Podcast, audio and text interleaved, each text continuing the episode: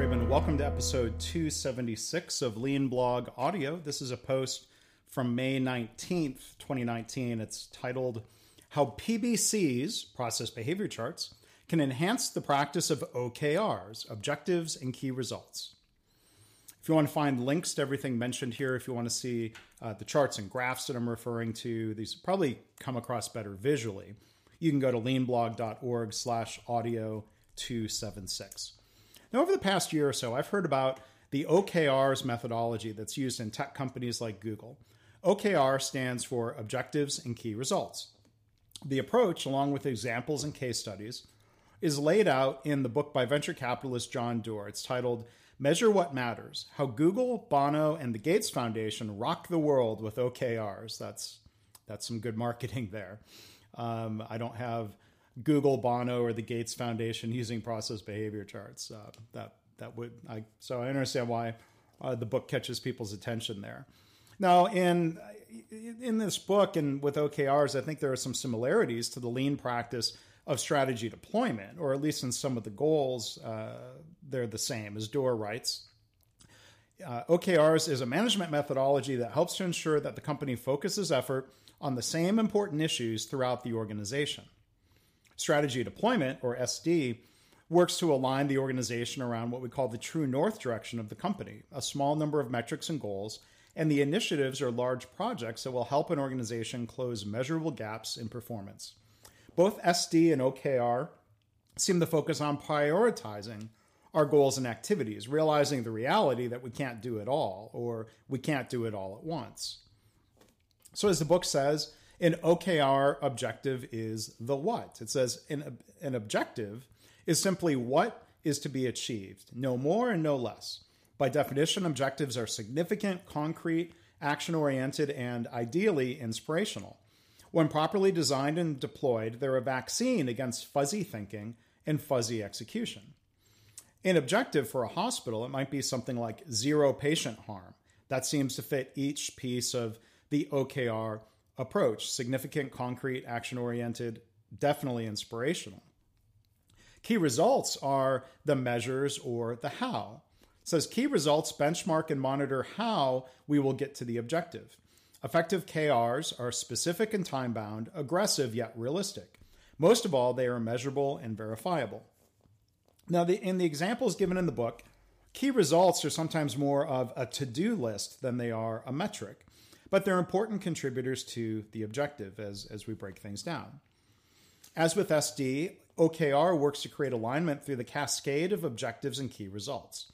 In a lean culture, the SD process tends to be collaborative, bidirectional discussion, not just a top down goal deployment as we might have seen in more traditional companies. I'd be a bit concerned if OKRs were mandated simply in a top down way. Thankfully, Doerr writes Quote, to avoid compulsive, soul killing over alignment, healthy organizations encourage some goals to emerge from the bottom up. Doerr writes about the dysfunction that can occur with goals, citing uh, a 2009 HBR article that was titled Goals Gone Wild. Boy, that, that's kind of a dated, it was even a dated reference in 2009, I think, Goals Gone Wild. Um, there's a call out warning in the book. It says, Warning Goals may cause systematic problems in the organization due to narrowed focus, unethical behavior, increased risk taking, decreased cooperation, and decreased motivation. Use care when applying goals in your organization. Now, if an organization sets unrealistic goals, as, as we saw in the VA scandal and, and the Wells Fargo scandal, it's natural and I think something to be expected that people might game the system. They, they probably will game the system if they're trying to avoid being punished or fired. We can't get alignment around an unrealistic goal. Now, Doerr does write about the need for managers to be coaches on an ongoing basis. He says just scrap the annual performance review. Um, Dr. Deming and Professor Sam Culbert would be proud. And, and I did uh, an interviews podcast with uh, Professor Culbert. You can find that at leanblog.org slash 117. Get rid of the performance review is his book that we were talking about. But Doerr writes, when companies replace or at least augment the annual review with ongoing conversations and real time feedback, they're better able to make improvements throughout the year. Alignment and transparency become everyday imperatives.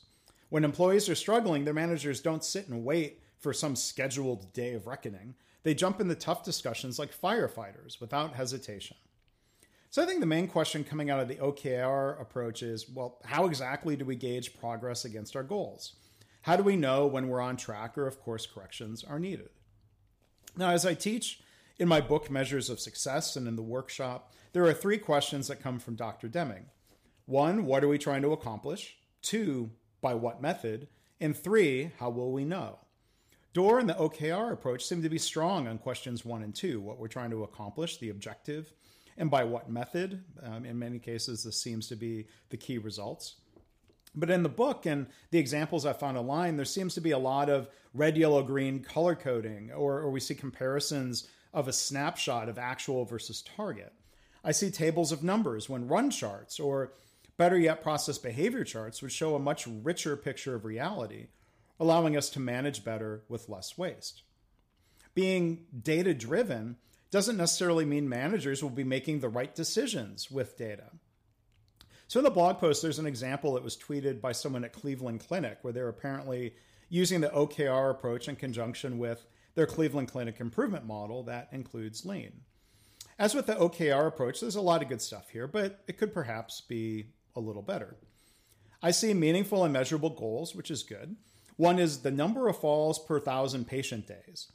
The 2018 result was listed as 2.94, and the 2019 goal is 2.1. I, I don't know why they pick a goal of 2.1 instead of 2 or, or 1.5, who knows. But, you know, rolling up, however they've done it, rolling up all of the 2018 performance into a single number hides a lot of context, unfortunately. Was 2.94 an average for the year? Was this number improving and, and by what method, or was the number just fluctuating around an average? An SD methodology would have some prioritized initiatives and projects that would be expected to bring falls down, or at least that's a hypothesis. Does that mean our, our goal? Does that mean reaching 2.1 by the end of the year or averaging 2.1 for the entire year of 2019? I'm, I'm sure the team and leadership there clarifies that. They, these are questions I would be asking. So in the blog post, um, I show an X chart. This is the part of the PBC chart that shows the data. The moving range chart, the companion uh, chart, isn't shown. But I, I just made up some data where the 2018 average was 2.98 by the end of the year, and there was fluctuation around an average. So we calculate an average, and from those 12 baseline data points, we can calculate what we call lower and upper natural process limits. And in the chart, that range from, goes from about 1.5 to 4.5. So the 2018 data tells me that the metric is just fluctuating. And again, go to leanblog.org slash audio 276 um, slash audio 276. Um, I'll try to spit that out. Um, you can go and you can look at the charts, but the data in the chart tells me that the metric is just fluctuating. We don't see any what we call signals that the system has changed based on three key rules. One, we don't see any single data point outside of the limits. Two, we don't see eight consecutive points on the same side of the average. Three, we don't see three out of uh, three or three out of four consecutive points that are closer to the upper limit or the lower limit, closer to the same limit than they are to the average. So, since there are no signals, all of those data points are noise. There's no root cause for any single data point in 2018. Those results are all generated by apparently the same system. There's a level of natural variation that's in that metric. So then moving ahead to 2019, I drew in the goal of 2.1 with a, a blue dashed line. So that that first kind of hypothetical PBC in the in the blog post tells us that it's possible that we'd hit 2.1 the goal for a month because that's higher than the lower limit of 1.5. But to get to that level of performance over multiple months, that's going to require improvements to the system. No amount of a leader saying, we can do this, will inspire anything more than incremental refinement of the existing system. Instead, leaders and employees need to work together to make more drastic improvements. Now, this is where the coaching approach of lean or OKR enters the picture. In Toyota speak, having a gap in performance, that's just a rational fact. It's nothing to be upset about, and I'm sure that's how Cleveland Clinic manages things. But I've heard a sad story recently from a manager who left let's just call it a now former lean healthcare organization. The, the, the culture there uh, this person said has changed a lot under new leadership. He, they described it as, you know, uh, basically set aggressive targets and then yell at leaders and threaten their jobs. You know, if you can't hit these targets, we'll find someone who will. Well, that's not lean, and that's not what OKR seems to be about either. But let's say the 2018 numbers each month showed more variation and ended the year at a data point of 2.98. Uh, the X chart would, would look different. We have an average of 6.26. Again, this is made up data. You know, they let's say they had two months last year with zero falls. Um, the calculated limits are basically zero and 20. This falls per thousand patient days. Then the second scenario, we would again expect future months to fall between 0 and 20. Again, this team could likely hit the goal of 2.1 some months, but to sustain that performance um, at that level, it's going to require significant changes to the system, not just better efforts. So, in either scenario, the 12 months of 2018 have been used to establish a baseline that shows the average and the national, uh, natural process limits. New 2019 data points can be evaluated against this baseline using our three rules to look for signals. So the tweeted example from Cleveland Clinic shows some data points for 2019, which um, I've added to the chart using the second scenario.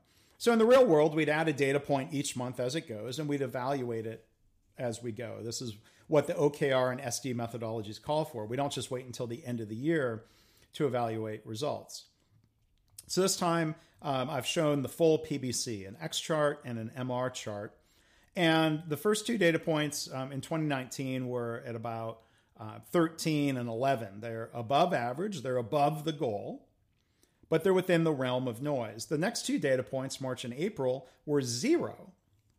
So none of those data points are any indication of a signal. We shouldn't get uh, too upset about the two that were above average. We shouldn't look for a root cause for those, since those data points are part of what we call common cause variation.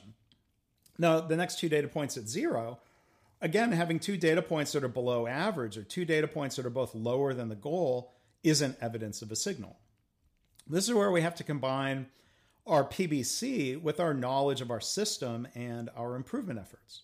If there had been some major change to the system in late February 2019, I might start to be encouraged that maybe that maybe there's a start of a downward and sustainable shift in the number of falls. So going back to Deming's three questions, what are we trying to accomplish? Reducing or eliminating patient falls and harm. By what method? Someone might say, I don't know. We've just been watching and talking about the metric. Well, if that's what has happened, I, I think those two data points of zero might likely just be fluctuation. I wouldn't be surprised if the number jumped back up in May if we haven't changed the system. It's a, it's a rule of life that there is variation in every metric. It's a matter of the real question is how much variation is normal? A system defined as the same healthcare professionals treating the same type of patients in the same space with the same workflows and the same technology won't always generate the same number of falls. It's a fact of life. There's variation. But going back to Deming's three questions, maybe we answer them differently. One, what are we trying to accomplish? Reducing or eliminating patient falls and harm. Two, by what method? Oh, we implemented a falls reduction bundle in February that's based on a number of evidence based practices. How will we know we've improved? Well, when we see eight consecutive below average numbers in our metric. So now that there's improvement work, we'd have a reasonable hypothesis that falls will go down. We might not know how much, you know, there might be a new way of doing things that merits a leader saying, keep up the good work. But if nothing had been implemented and those two zero months are just noise in the system, keep up the good work might not be a helpful thing to say. So as I kind of sketched out fake data for the rest of the year, um, we've got you know some data points that are at zero, some that are a little bit above the goal of 2.1, but we see 10 consecutive data points below the baseline average. That's what I call a rule two signal. So 10 consecutive data points. You know, if that seems like a slow way to prove that the system is better, a weekly chart and a weekly metric would show us a signal more quickly. We know we can notice a few things about the last 10 months in the chart. One, we seem to have a new system. It's it's a predictable system and it has an average of 0.85 for the last 10 months of the year. Two, some data points will be above that new average and there's no reason to freak out and look for a root cause even after two consecutive zero months and it, and it going back up.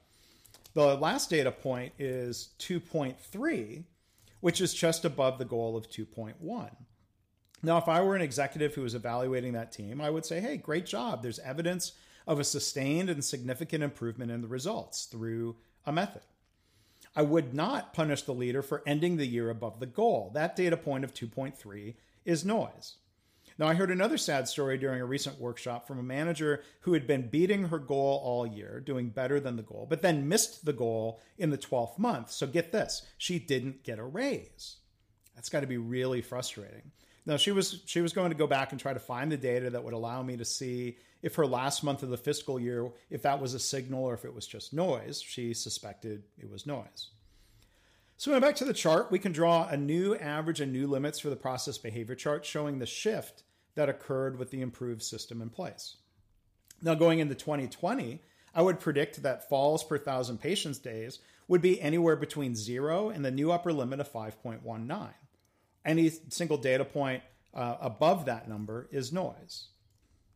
This might be frustrating to a leader. It's undesirable, but it's the real reality of the situation. The system is not yet capable of hitting zero every month, and it's not capable of being below the target of 2.1 every single month. More improvement activity is required. Okay, so this post went into detail about process behavior charts, PBCs, and how they can be incorporated into the practice of objectives and key results, OKRs, in healthcare or any setting. Process behavior charts tell us so much more than a single data point or a list of multiple data points in a spreadsheet like grid. You know, when in doubt, as as they say, my friends in the UK say, plot the dots. You can see what the voice of the process is telling you. So I'd be curious, does your organization use OKR?